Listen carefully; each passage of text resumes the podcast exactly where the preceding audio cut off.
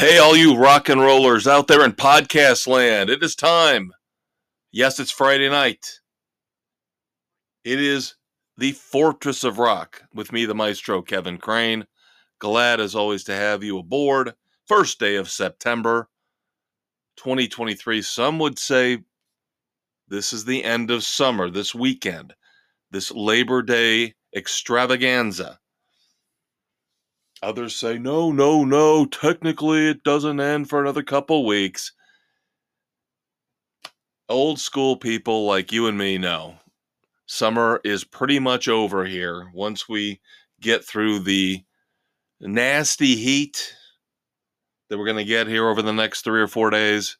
And then the gloom and doom is on the horizon for those of us in the Midwest, the upper Midwest, the Northeast. If you're in Florida, Arizona, Nevada, good for you.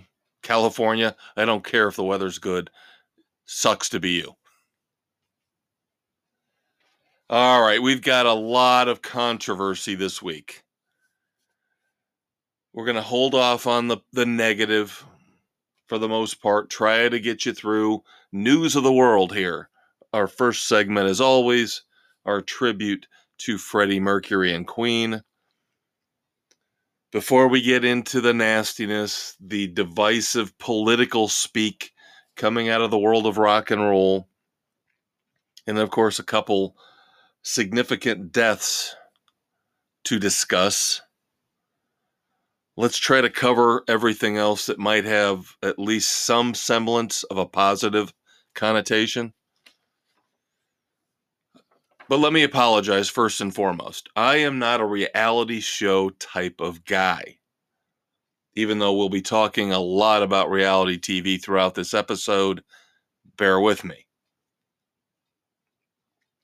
I needed to get confirmation. I didn't know that an established awesome band like Steel Panther was fighting their way through America's Got Talent, NBC's reality competition show. I got an email from Steel Panther about a week ago. Vote for rock, vote for Steel Panther check out the August 29th episode of America's Got Talent. Did I watch the episode? No, I watched the clips the next day.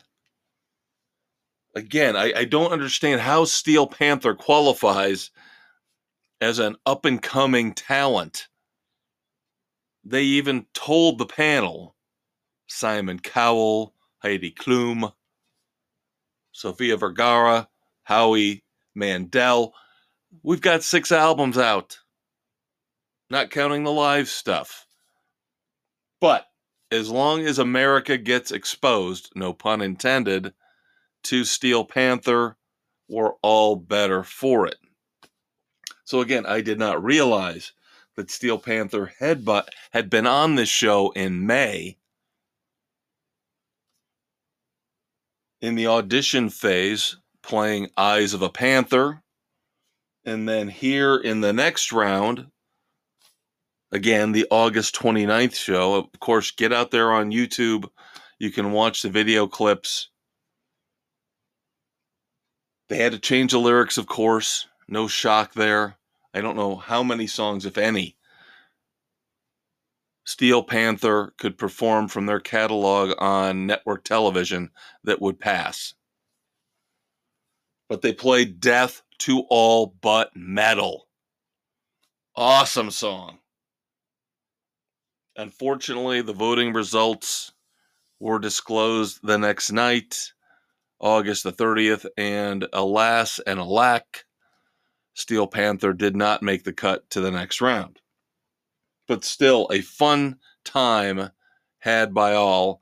Again, check out the clips on YouTube. Find the ones where you get the full reaction, not just the performance, but you get the reactions from the the panel. Now, I again, I'm not a fan of reality TV. I think it's staged. I think it's manipulated. They're showing an old guy in the crowd putting his fingers in his ears. What is this, a Twisted Sister video? Come on. That was a plant. Even if the guy didn't like Steel Panther, of course, he's wearing an old flannel checked shirt. It, outside of the fact that Steel Panther was awesome, this is manipulative reality television at its worst. The rest of the crowd did seem to enjoy it. The panelists, I think, faked their way through it. Simon Cowell looked like he was trying to poop a watermelon, but then comes out and says, This wasn't good, it was great. He didn't look like he enjoyed a single minute of it. I think Heidi Klum was the only one that actually showed genuine enthusiasm for Steel Panther. So, again, take it for what you will. If you like reality TV, that's good for you. There's guilty pleasures out there for all of us. I watch wrestling. So there you go. But again, sorry I didn't give you a chance to vote for Steel Panther by reporting this a bit earlier. I thought it was a put on. I thought it was a joke. So Shame that Steel Panther did not advance on America's Got Talent. A new Duran Duran album is coming out October the 27th. Now, it is not exclusively new material. I, I, believe three new songs and then some some songs that are rarities from their catalog and some cover songs. But the interesting thing about this new album, again, out October the 27th, note the date. This is almost like a Halloween album. You know how everybody, all these artists, their brothers, their sisters, are putting out Christmas albums. Well, this is almost Duran Duran putting out a Halloween album. If you look at the song titles, I'm not going to go through them all you can check out this the track list online. But between the covers that they chose, the new songs, and then some of the the B-sides and rarities they're throwing in there, you can definitely tell this has a dark gothic theme to it. So I do admire the fact that they're putting together kind of a theme album here. Definitely way, way off into uncharted territory for them when it comes to this type of vibe. This is not the pastel clad, sunny poppy Duran Duran of the 80s. So be very interested to check out the new album called Danse Macabre. And of course, the fact that the end of the year is usually very barren territory for new releases. I would imagine we'll review this in early November here on the Fortress of Rock. It's not rock and roll, but I've got to mention this. This is r- wicked, ridiculous, phenomenal news. We've got the writer's strike. We've got the actor's strike in Hollywood. Of course, we we're not talking about that kind of stuff here. This is about music. But this has created an opening, an opportunity for alternative forms of entertainment to hit your local cinemas. And of course, Taylor Swift, dare I quote John Lennon, bigger than God right now. has announced October the 13th, sporadic runs here, two or three days at a time throughout the month, I believe, even into November. Her concert film, The Eras Tour, has been announced is going to hit theaters Pre sales are underway and they are destroying all previous pre sale records, including movies like The Force Awakens. Yes, the most popular Star Wars movie of all time. No, wait. The most popular movie in U.S. history based on box office revenue.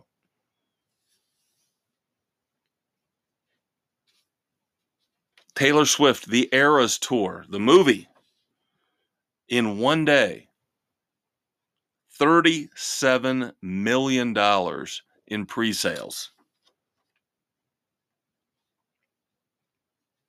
You want to talk about Republican blocks, Democrat blocks, the Taylor Swift block, the Swifties are more powerful than any block in this country right now. 37 million first day pre sales. Foreigner. Interesting interview here recently with Lou Gramm, former lead singer of Foreigner. He claims there are eight or nine almost complete unreleased Foreigner songs from back when he was in the band, the classic lineup, or most of it as I would call it. Almost a full album's worth of material that he says is top quality, very good. And again, maybe a few little producing engineering tweaks needed to clean it up and get it out. But of course, there's controversy. Lou Gramm said he thought he had two copies. Mick Jones, of course, the founder of Foreigner reached out, his camp reached out asking for a copy. Lou Gramm, thinking he had two copies, gave up one and then realized the second copy that he thought he had was not the unreleased Foreigner songs. It was something else, some other material altogether. And now Mick Jones camp, even though they've they've kind of acknowledged that there is music out there from past foreigner sessions are being pretty hush hush about this, which is a shame because just put it out. Put it out. A nine song foreigner album featuring the classic lineup from, I don't know, 20, 30 years ago, whenever these tracks were recorded. Just do it. Don't don't hesitate. And now Lou Gramm's fear is that what they're going to do is they're going to take these songs and have Kelly Hansen in the current lineup re-record them and put them out as some kind of a final foreigner album. I would think Lou Gramm would have a say in that. Sounds like he has songwriting credits on all these songs, so I don't think he could technically allow the release as one of the songwriters. We'll see what happens with this. Now, Foreigner, as they are currently constituted, Kelly Hansen, again, the lead singer, Jeff Pilson on bass, the rest of the guys. This is going to be another one of those farewell tours that goes on forever. As they have announced, they have a Vegas residency coming up in 2024 at the Venetian dates in the spring and dates in the fall of 2024.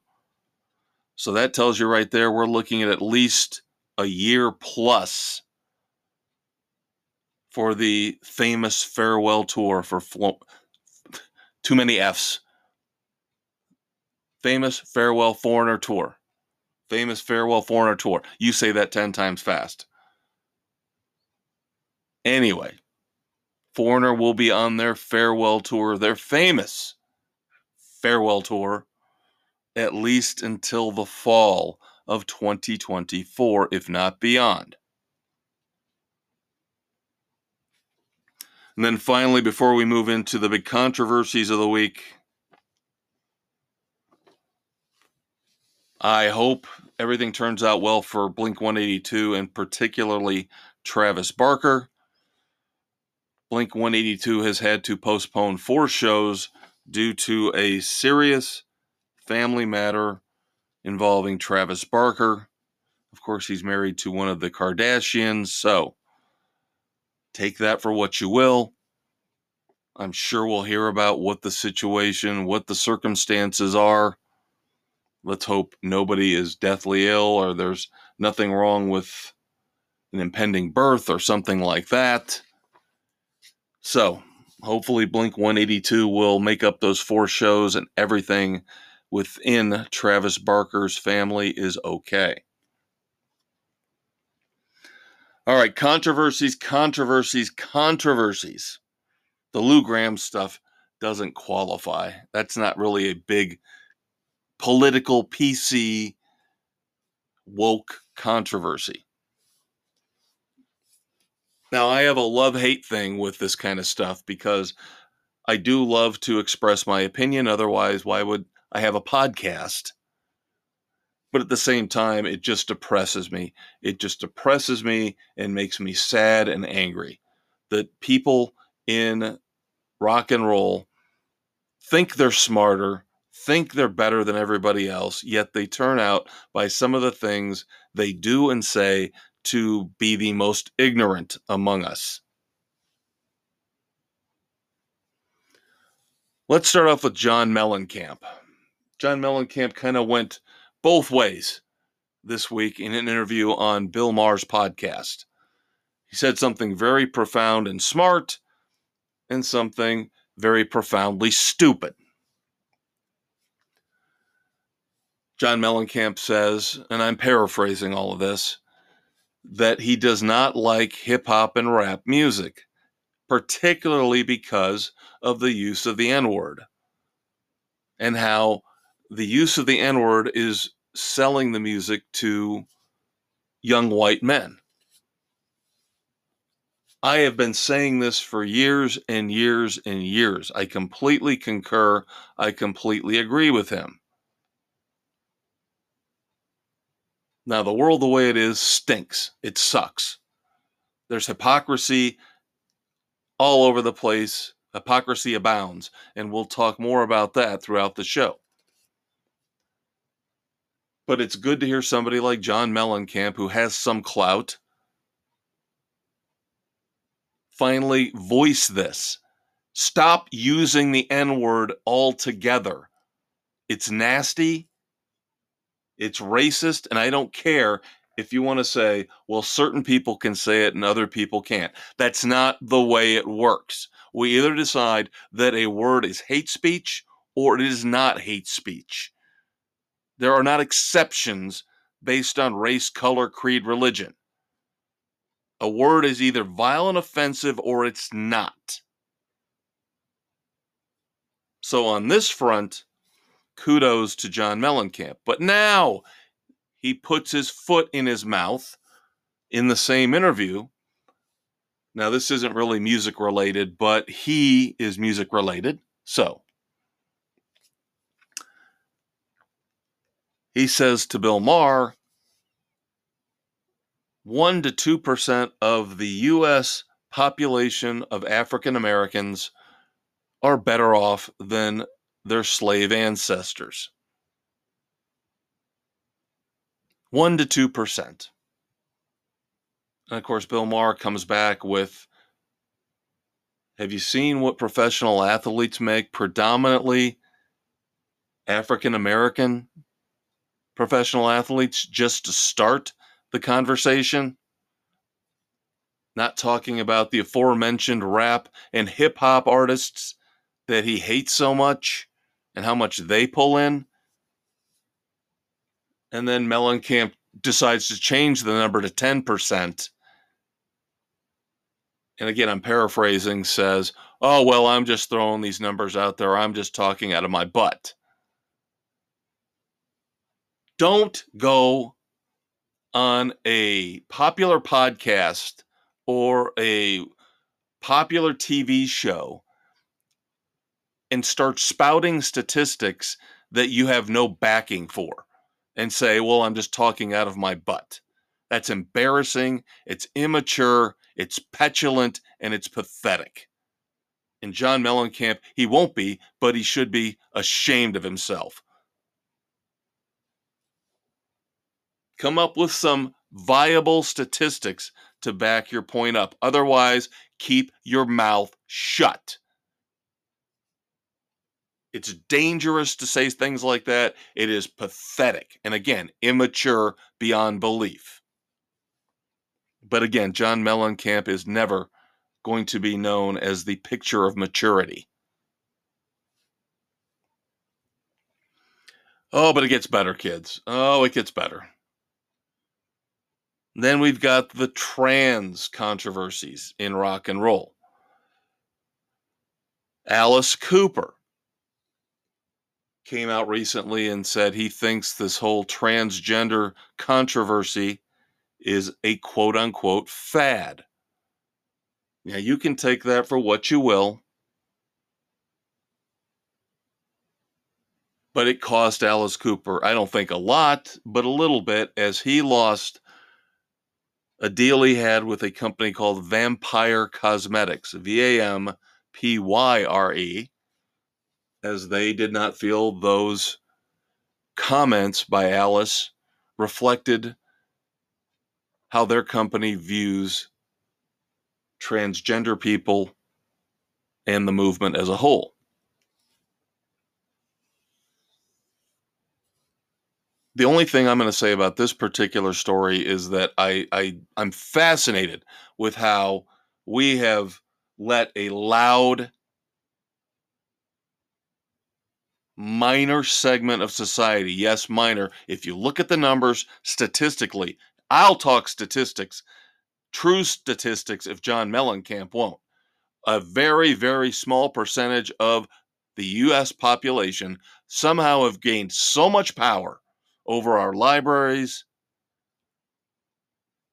over our retailers, our companies, to pressure them into featuring them in advertising, or at the very least here with somebody like Alice Cooper telling them, shut your mouth, don't talk about it, censoring them basically. Now, I'm not saying I'm, I'm sticking up for any viewpoint on this, but I am saying I will stick up for the fact that people have the right to voice their opinions without losing their livelihood.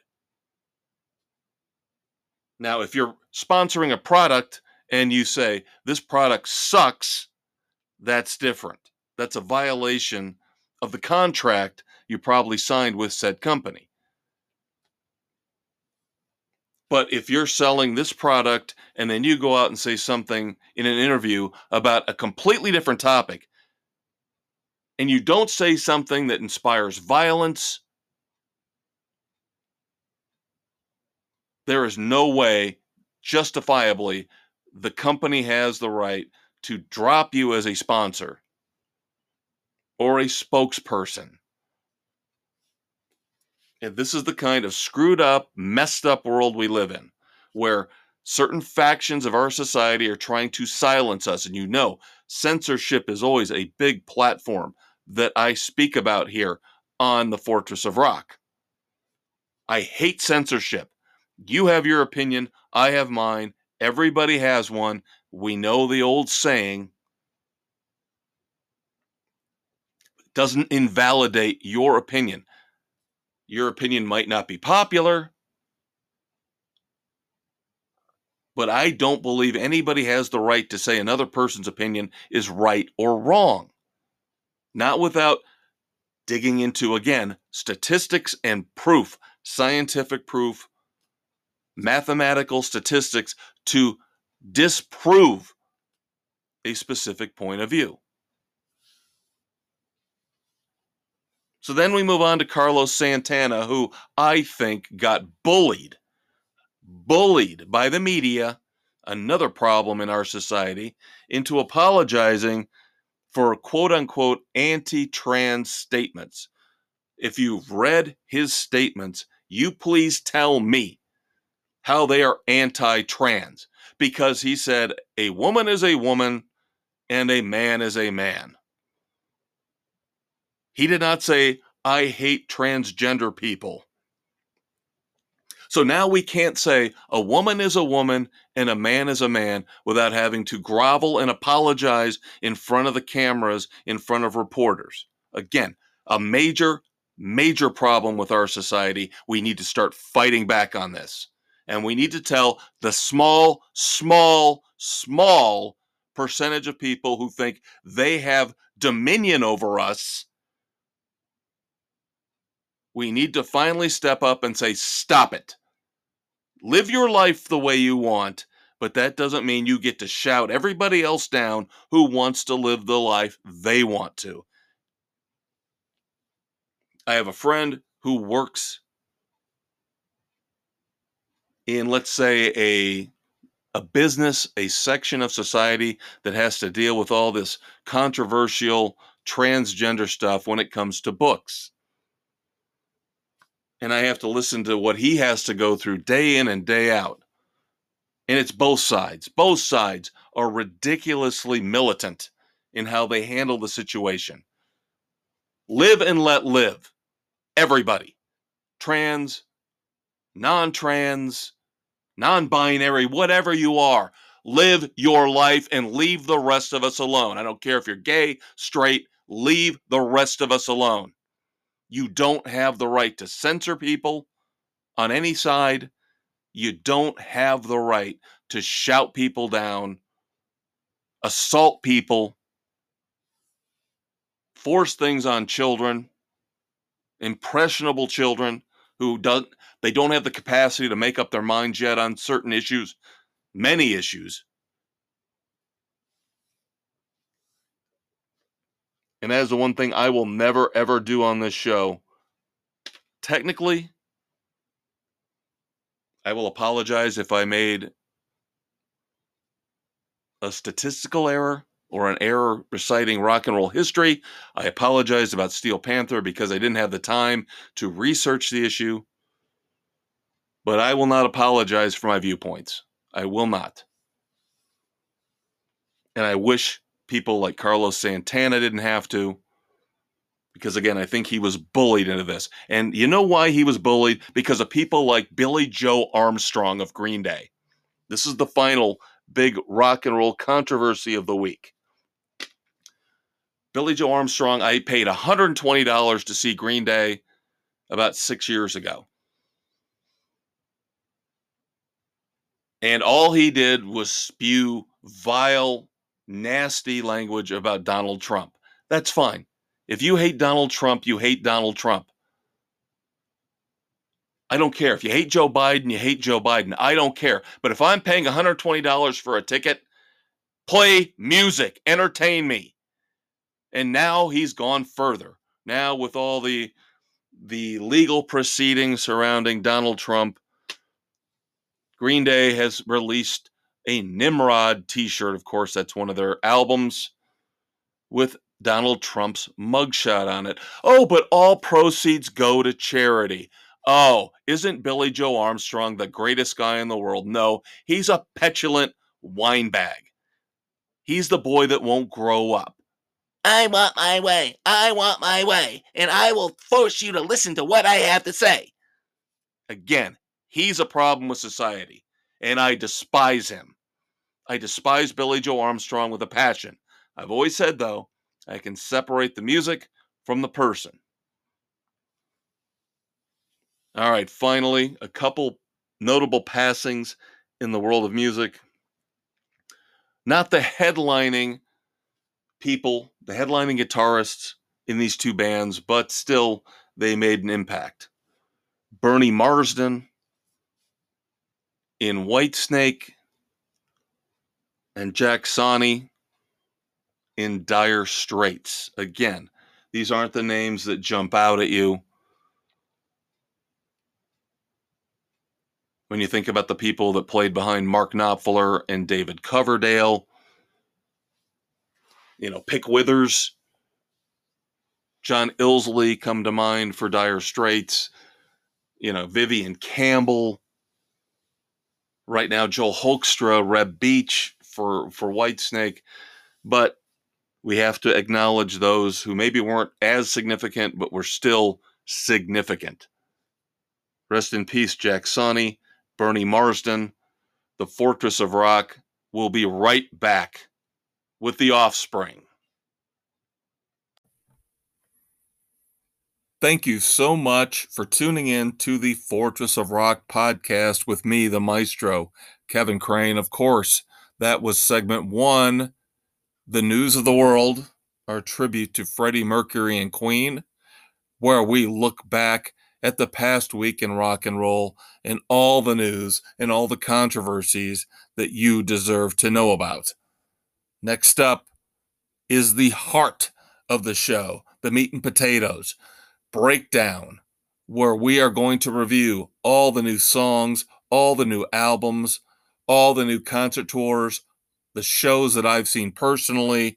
Stay tuned for that. Of course, we're now available on Spotify, Anchor, Apple, Stitcher, Castbox, Google, Pocket Cast, and Radio Public, wherever you listen to your favorite podcast. Hang out, kids. We'll be right back. All right, everybody, welcome back to the Fortress of Rock. Like I said, I don't apologize. So I tried to do my best to restrain myself in segment one. When we get into politics and the woke culture we live in, and how I think it's destroying not only rock and roll, but our education system, our political system. When it bleeds into rock and roll, I'm going to cover it and I'm not going to hold back. So there you go. Again, no apologies. I plan out what I'm going to say, I say it from the heart as well. I'm not apologizing for how I feel, and you shouldn't either. If you're completely 180 degrees opposed to everything I said, good for you. You stick with it, you fight for what you believe in. But keep in mind, you don't have the right to tell everybody else that they're wrong. All right as the summer concert season winds down. Few more concerts left in September to cover for you. But last Friday night, I was treated to the glorious first time ever experience known as an offspring concert. Now, I will say this Sum 41 and Simple Plan open the show. And of course, this is Breakdown segment two, as always, where we review new music, concerts, our tribute to Tom Petty and the Heartbreakers.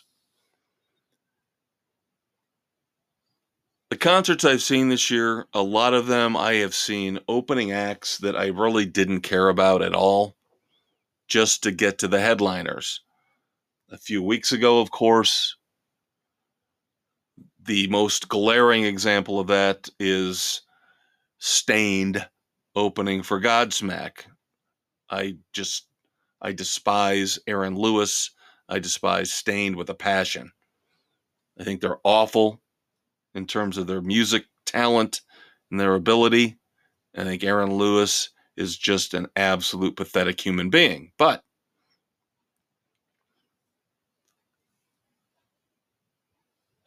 I still try my best because if you've gone to a lot of concerts, you know. Sometimes an opening act can surprise you. You walk out happier with what you saw from the opening act than you did from the headliner. And I have said it time and time again. Last last spring, late late winter, early spring last year, 2022, when I saw Greta Van Fleet, I was treated to the rival sons. And I'm going to get to see them again here in about eight days. I would love to see them as an opening act anytime I can, but I really, really need to see them as a headliner. Same problem I have with Living Colour. I have never gotten to see Living Colour as a headliner, so I can get a 80, 90, 100 minute set of their music. So I have been trying to endure this spotty slate of opening acts throughout this run here in mid to late summer in what we've been calling the Festival of Rock 2023. Sum 41 and Simple Plan didn't do much for me. Were they abysmal? Were they awful? No. Simple Plan is too much of the typical early 2000s whiny emo bands where my life is pathetic, my life stinks, you won't even look at me, you won't love me, why am I like this, blah, blah, blah. So take that for what you will. That's basically my review of Simple Plan. Now, they had great sound. They had a nice camera setup. Of course, I saw them where I've been seeing most of my concerts this year at the Ruoff Music Center in Noblesville, Indiana. The interesting thing was, after them came Sum 41 on their farewell tour, kinda, sorta. This is kind of a precursor, and then they're going to go out next year on a headlining jaunt which I think will be officially their farewell tour. They are putting out a new album at some point. I think I would have liked Sum 41 better, but for some reason, their sound quality was bad. They didn't get to use all the cameras that Simple Plan did for some reason. So the experience with them was not as good as Simple Plan, but I think the music, if if I can kind of get through the sludge, the mess that was the sound mix, I think I would have enjoyed the music better if I could have got the same level of sound quality. But I was there for the offspring. So let me preface this by saying I have always loved the offspring but I have always been scared to see them live in concert. They have always seemed to me to be more of a studio band. Dexter Holland, as great as he is, I just didn't think his voice would be able to hold up through an entire show. Noodles, is he really that great of a guitarist? Of course, there's a lot of, of pre recorded stuff that you knew they were going to have to bring into the live scenario because it was just too hard to replicate.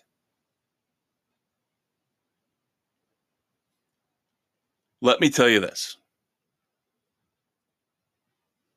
Just about an hour and a half we got of The Offspring. The set list was perfect. The band was stellar couldn't have wished for a better show. They came through gold, Jerry, gold. I mean, they were awesome beyond belief. Right up there with Extreme this year in terms of the best shows I've seen, and earlier, way back in the winter months with Alter Bridge. Those three shows have been by far the best I've seen this year. Now, before we get into breaking down the set list track by track, I will say something else positive about The Offspring. The worst part of a concert is the downtime between acts. As you sit there and you wonder, how long is it going to take if you don't have access to some of these venues, some of these bands' websites where they tell you specifically, we're going to be on from 9 to 1030 you sit there and you wonder, okay, am I going to get hosed if I go to the bathroom? Am I going to get hosed if I go buy an overpriced $18 beer, which I don't do, by the way?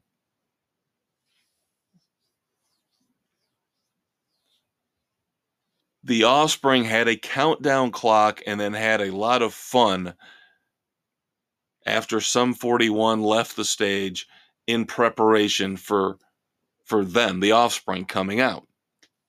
They had a guy dressed up in a gorilla suit, kind of similar to if you've ever seen uh, the Phoenix Suns in the NBA, their mascot. They had a kiss cam. They had uh, the gorilla guy shooting off t-shirt cannons into the crowd great music we- uh, not weird but different music let's put it this way the final song that played before the offspring took the stage was take on me by a-ha i wish wish wish more bands would learn from the offspring keep us entertained keep us engaged if you're not going to come on for 30 minutes, that's fine, but let's do some different things. We don't need to hear the same tired old rock songs. Oh, Sweet Home Alabama, Thunderstruck. Come on. I appreciate what the Offspring did for us in the 30 minutes leading up to their fantastic set. So let's go through the Offspring last Friday night, August the 25th, at the Ruoff Music Center in Noblesville, Indiana. And of course, they start off with a song that's very important to me personally. The first song that really grabbed me and pulled me in and made me an Offspring fan. Come out and play. Again, this is an example of a song, though, that has parts that need to be played pre recorded. That's a big controversy, of course, in rock and roll now as well. Backing tracks, you know, things like that, pre recorded segments. I don't have a problem with it if it's just going to be too difficult to replicate live. And that happens to be the case with some of the offspring stuff. So come out and play. Awesome, awesome way to start the show. Then we get All I Want, Want You Bad, title track off the last album, Let the Bad Times Roll, Staring at the Sun, original prankster, awesome.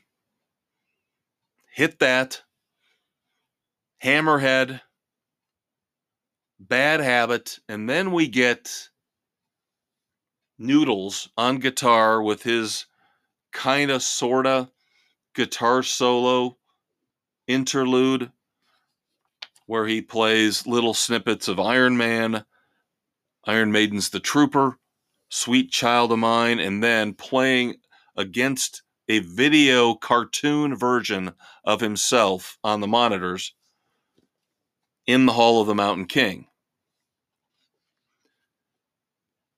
Very entertaining. And then we segue into a cover of the Ramones, Blitzkrieg Bop. Perfect cover song for a band like The Offspring. And then everything gets intense and better. As if the first half of the show wasn't fantastic. Then we get Gotta Get Away. We get Dexter Holland on piano doing the stripped down version of Gone Away that you can hear on the latest album, Let the Bad Times Roll. Then we get Why Don't You Get a Job? Funny, great song. Underrated song next, vastly underrated. One of my favorites from this show, Can't Get My Head Around You. Pretty fly for a white guy. Again, pre recorded stuff you can't replicate but a fun, fun sing along for the entire crowd. And then they close out the initial set with The Kids Aren't All Right. Then, of course, they come back for the encore with You're Gonna Go Far Kid, and then another massive crowd pleasing sing along to end the night Self Esteem. And as we all walked out, as a lot of bands seem to do nowadays, they played Sweet Caroline. So they brought us in with a-ha, and they lead us out with Neil Diamond. And I've already told you, uh, one of the three best shows I've seen this year, and all my fears and trepidations about the offspring possibly being a letdown live, all dispelled. If you have a chance to go see the offspring, do it. They are a top level live band. I was not disappointed in the least. Again, this is one of my top shows of the year, probably one of my top shows since the pandemic. So, again, check out The Offspring if you get a chance. In terms of other new music, I've mentioned we're starting to get into the slow season for new stuff. Uh, we do have one song review this week. We mentioned last week the Rival Sons' second album of 2023 coming out. Of course, that would be Lightbringer, following up Darkfighter. And the first single from Lightbringer is Sweet Life, which is oh, just ridiculously good. It's got a double chorus um, it is catchy. It has got unbelievable guitar work in it. But what what else would you expect from Rival Sons? And of course, as I mentioned, in two weeks on episode 109, looking ahead, that would be September the 15th. That episode will feature my review of Smashing Pumpkins Interpol, and Rival Sons Live. And of course, when Lightbringer comes out, we will have a review of that for you as well. Of course, we will. But yeah, check out Sweet Life. If I haven't been able to convince you over the last year and a half that Rival Sons are worth your time, worth the investment, I don't know what else I can do. I just don't know what else I can do to convince you, even though they've been around for a long time, over a decade, Rival Sons are the here and now. I won't say the future, they are the here and now of rock and roll. All right. Two segments down, two to go. Having a good time here. Yes, I've probably upset some of you with my takes in segment one. Oh well Sorry. Hopefully, you made I made you think about some issues, made you think about some topics that you really need to sit down with your kids, with your spouse, with yourself, and think about. And again, I've always said do not let celebrities, do not let rock and roll stars dictate your morality, dictate the way you think and feel, dictate the way you practice your religion, dictate the way you look upon other people. They are not more important than you and I. They just get a bully pulpit in front of cameras and microphones that we don't get. All right, you know what's next. Segment three Doc Brown in the garage here at the Fortress of Rock, firing up the rock and roll DeLorean, getting it ready to go to 1.21 gigawatts. I want to go back is next quick promo break. I'll be right back. All right, now that we've looked at the current state of music in our breakdown segment, it is time to climb into the DeLorean and travel back in time to look back at moments in rock and roll history, birthdays, deaths, anniversaries of song and album releases, it is time for I Want to Go Back, our tribute to Eddie Money. Stay tuned. And as always, we're on Spotify, Anchor, Apple, Stitcher, Castbox, Google, Pocket Cast, and Radio Public, anywhere where you listen to your favorite podcasts.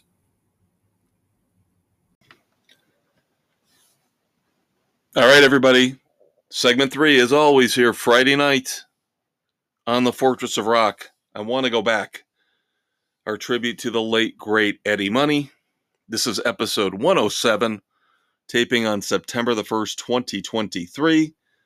I, of course, am the maestro, Kevin Crane, and you are who you are. Now, as we get the rock and roll DeLorean into the time stream, you know I've got to take care of business at least one time during every episode. First, you have found us, you're listening, so you know at least one place where you can find the Fortress of Rock. But you do have options. Now, unfortunately, we just lost one of those options as Stitcher shut down, but you can still find the Fortress of Rock on Spotify, Google, Radio Public, Pocket Casts, Apple, Overcast, Castbox, Audible, Amazon Music, and iHeartRadio. Now, we also have a Facebook page, fun stuff going on every weekend with the Facebook page. We are in part two of a three part weekend rock project on the Facebook page, inspired by last weekend's Offspring concert. Last weekend, we asked for your favorite songs with the word son in the title. This week, duh, we want your favorite songs with the word daughter in the title. Arguably, much, much harder. We got one more week of this coming, and then we'll move on. But always fun to hear your choices, your opinions on the Weekend Rock project. And then, of course, every Sunday is New Music Sunday, where I post a video from YouTube featuring a brand new rock song because there's not enough outlets out there for new music. I'm going to try to help you find the best in new rock and roll. So look for that every Sunday afternoon on our Facebook page. And then, of course, as much as I would like to think that all the ideas, especially in this segment and segment one, sprout from my immense rock and roll brain. That's not true. That is not the case. I need help. my three main sources are ultimateclassicrock.com, thisdayinmusic.com, and the Van Halen news desk. All right, I will admit we're a little light this week when it comes to rock and roll history. Unlike last week, where I argued, and I will still argue, that August the 25th is the most significant day in rock and roll history when you add up everything that happened in history birthdays, anniversaries, classic moments in rock history. August the 25th, still to my mind, the most significant day in rock history. Not going to say that about September the 1st. I'm putting it out there right now but still have a couple interesting things to discuss. Let's start off with birthdays. September the 1st, 1973. Now, of course, I talked about Steel Panther in segment one on the reality show, the competition show, America's Got Talent. So let's revisit reality TV, competition television, one of the few shows, one of the few reality shows, competition shows, whatever you want to call it, that I watched and that I enjoyed that was on for two seasons was Rockstar. I believe it was on CBS. I'm 99% sure of that. Now, Rockstar, in its two seasons, I'm not going to do this in order, but I'm building up the drama.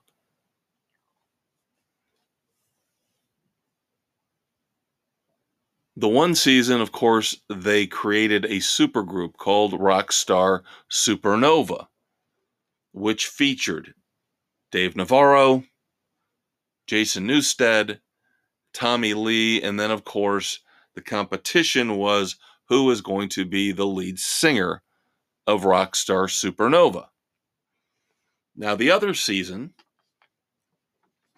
was when they were trying to find a lead singer to replace the late great Michael Hutchence in INXS.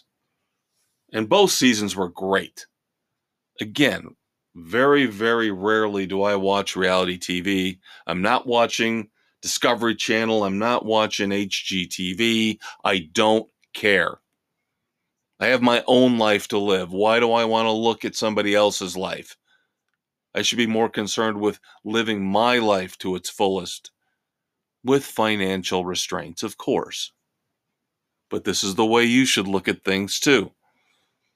But I know a lot of you won't. A lot of you are still going to watch reality TV. You're going to watch American Idol.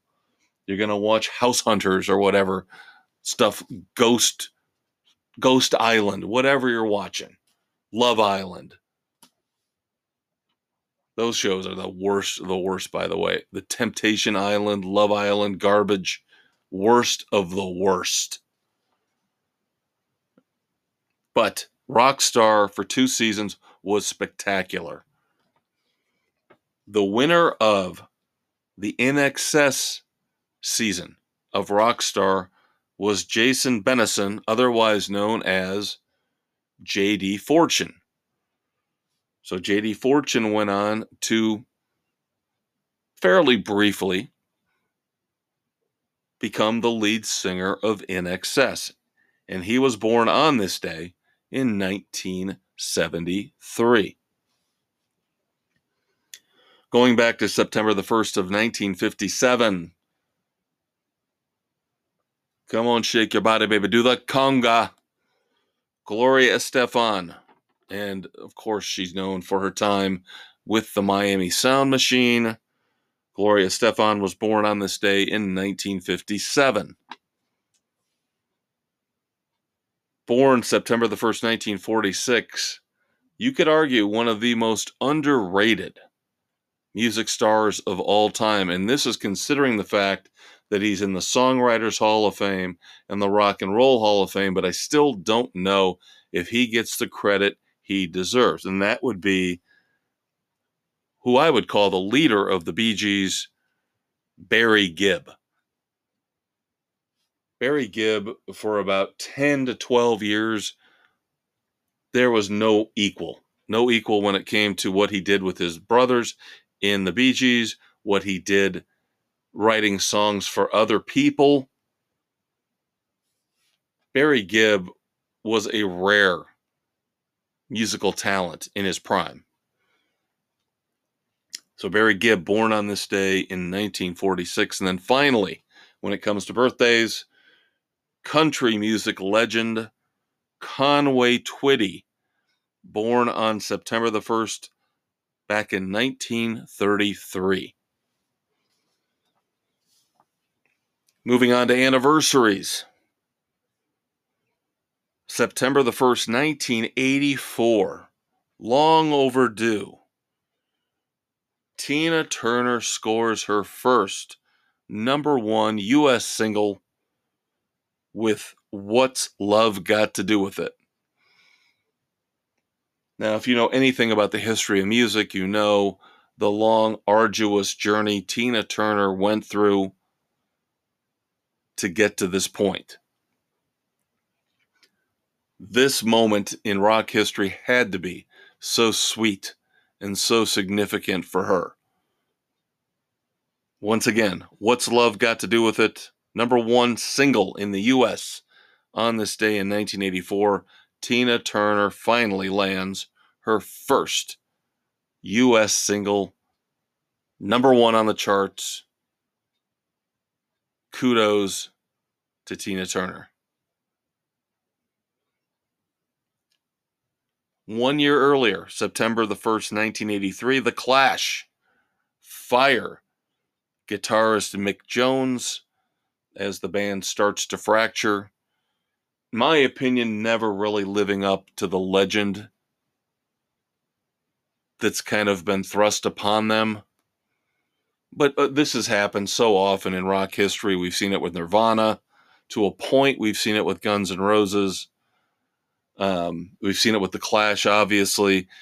Bands that didn't really put up a resume worthy of being considered all time greats, yet somehow they still are. I have a problem with that. At least now with Guns N' Roses back, putting out some new music on tour, they're at least elevating to me their status beyond Appetite for Destruction. But The Clash, starting to fracture on this day in 1983 by firing guitarist Mick Jones. And then finally, one of the most significant record signings of the 1970s and into the 1980s. September the 1st, 1977, Chrysalis Records sign Blondie.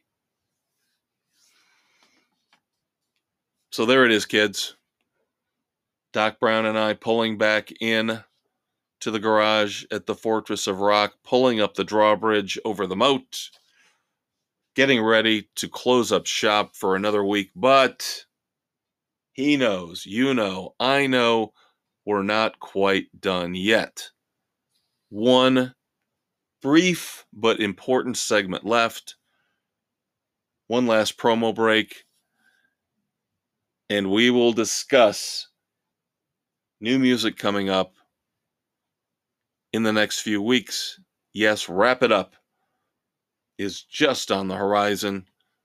I'll be right back. Well, we hope you enjoyed our trip back in time looking back at the anniversaries, the classic moments in rock and roll history. But of course, the DeLorean works both ways. So now we have to move forward. The last segment here, as always, on the Fortress of Rock with me, the maestro Kevin Crane. Spotify, Anchor, Apple, Stitcher, Castbox, Google, Pocket Casts, Radio Public, wherever you listen to your favorite podcasts. It's all about the future. What's coming out here in the next month or two? What songs? What albums? What concert tours? That's why we call it Wrap It Up. Thanks to the fabulous Thunderbirds. Thanks to you for hanging out. Here comes our final segment. All right, everybody. We've covered the past. We've covered the present here on the Fortress of Rock when it comes to music. Now it is time to look a little bit into the future. Of course, we always end every episode here on the Fortress of Rock with Wrap It Up our tribute to the fabulous Thunderbirds, where we are going to give you a little taste, a little sneak peek of what I'm going to be talking about over the next month or so. So, next week, in preparation for the Smashing Pumpkins concert that I mentioned earlier, I will buckle down.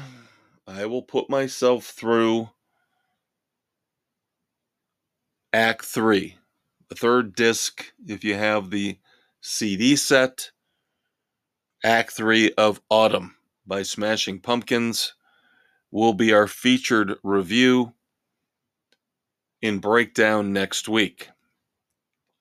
One can only hope it is much better than Acts 1 and 2. And then, of course, two weeks from tonight. That would be episode 109 on September the 15th.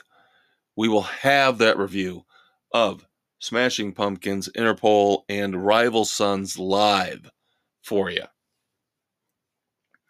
We're looking at three weeks down the road, episode 110 on September the 22nd, where we'll finally get to listen to Alice Cooper's new album, Road. So that should be your featured album review and breakdown in three weeks. Now, in the meantime, we've got to listen to new songs. And again, just not a lot coming out right now. We have talked about the fact that we're finally, finally getting a new album from Dirty Honey. We're going to review Can't Find the Brakes, the title track. Next week, here on the Fortress of Rock, the second single from Dirty, Dirty Honey's upcoming album. News just broke here recently. Bryan Adams has two new songs.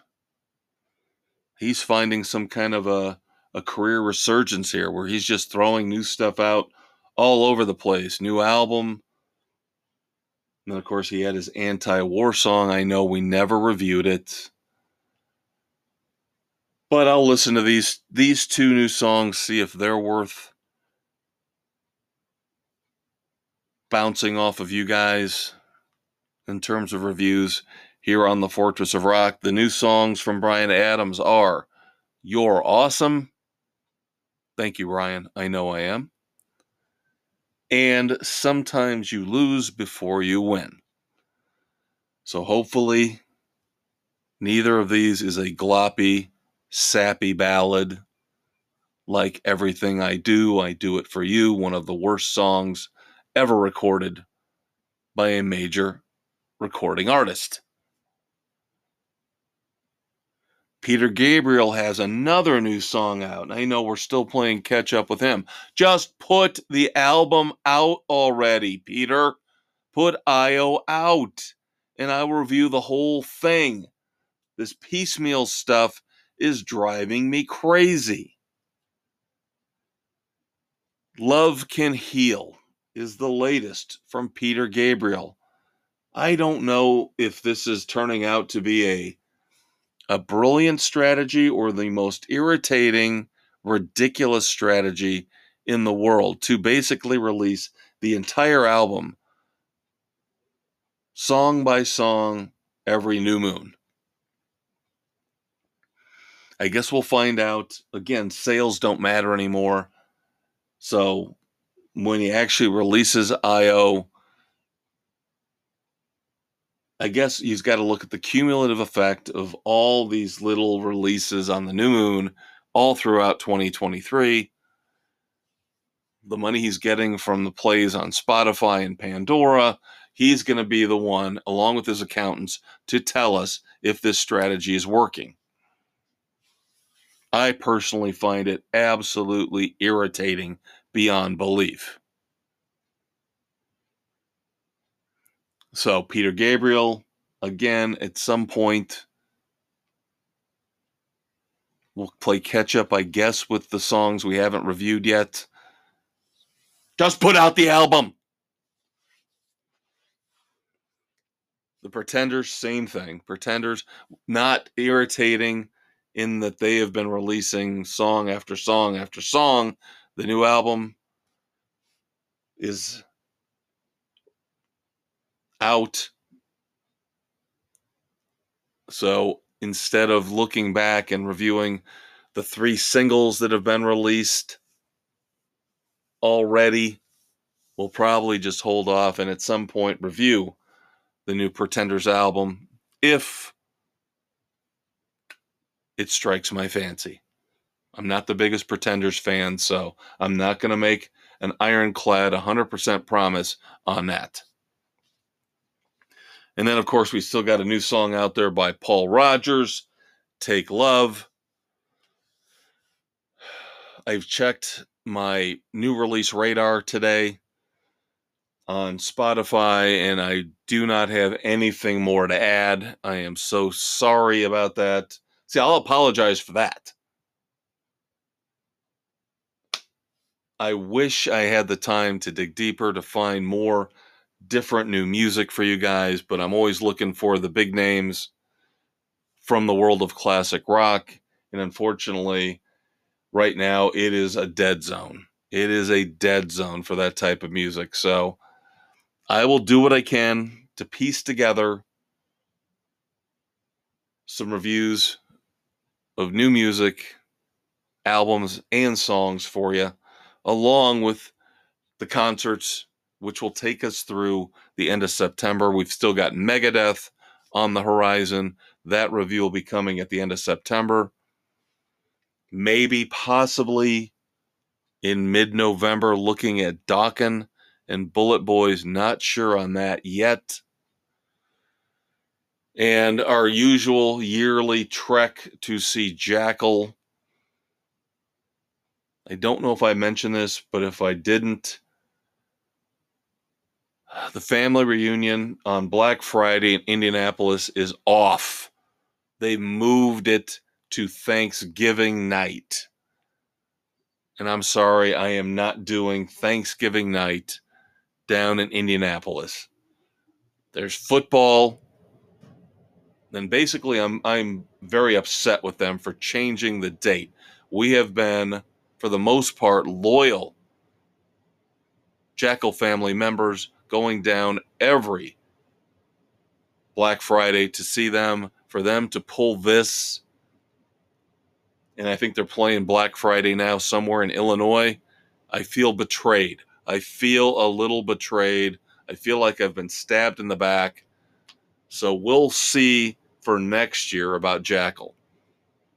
Probably we'll try to make it work no matter what because we have a very significant celebration involved in 2024 that we have to kind of try to make the Jackyl thing work. But for this year, I'm sorry, no Black Friday Jackyl review. But who knows what else will pop up? I'm still waiting for a full Foo Fighters tour with their new drummer. We'll see. We'll see what happens. Things always pop up, things always arise, for better, for worse. But keep one thing in mind as you enjoy, hopefully, you get to enjoy a long three day Labor Day weekend. Love the one you're with. Listen to some great rock and roll. I'm the maestro Kevin Crane, as always. Very, very glad to share an hour and a half of my life with you on Friday night to discuss the music that we all love We'll do it again in seven days. Be safe this weekend. Don't drink and drive. Love you all. I will check you out later. I'm out.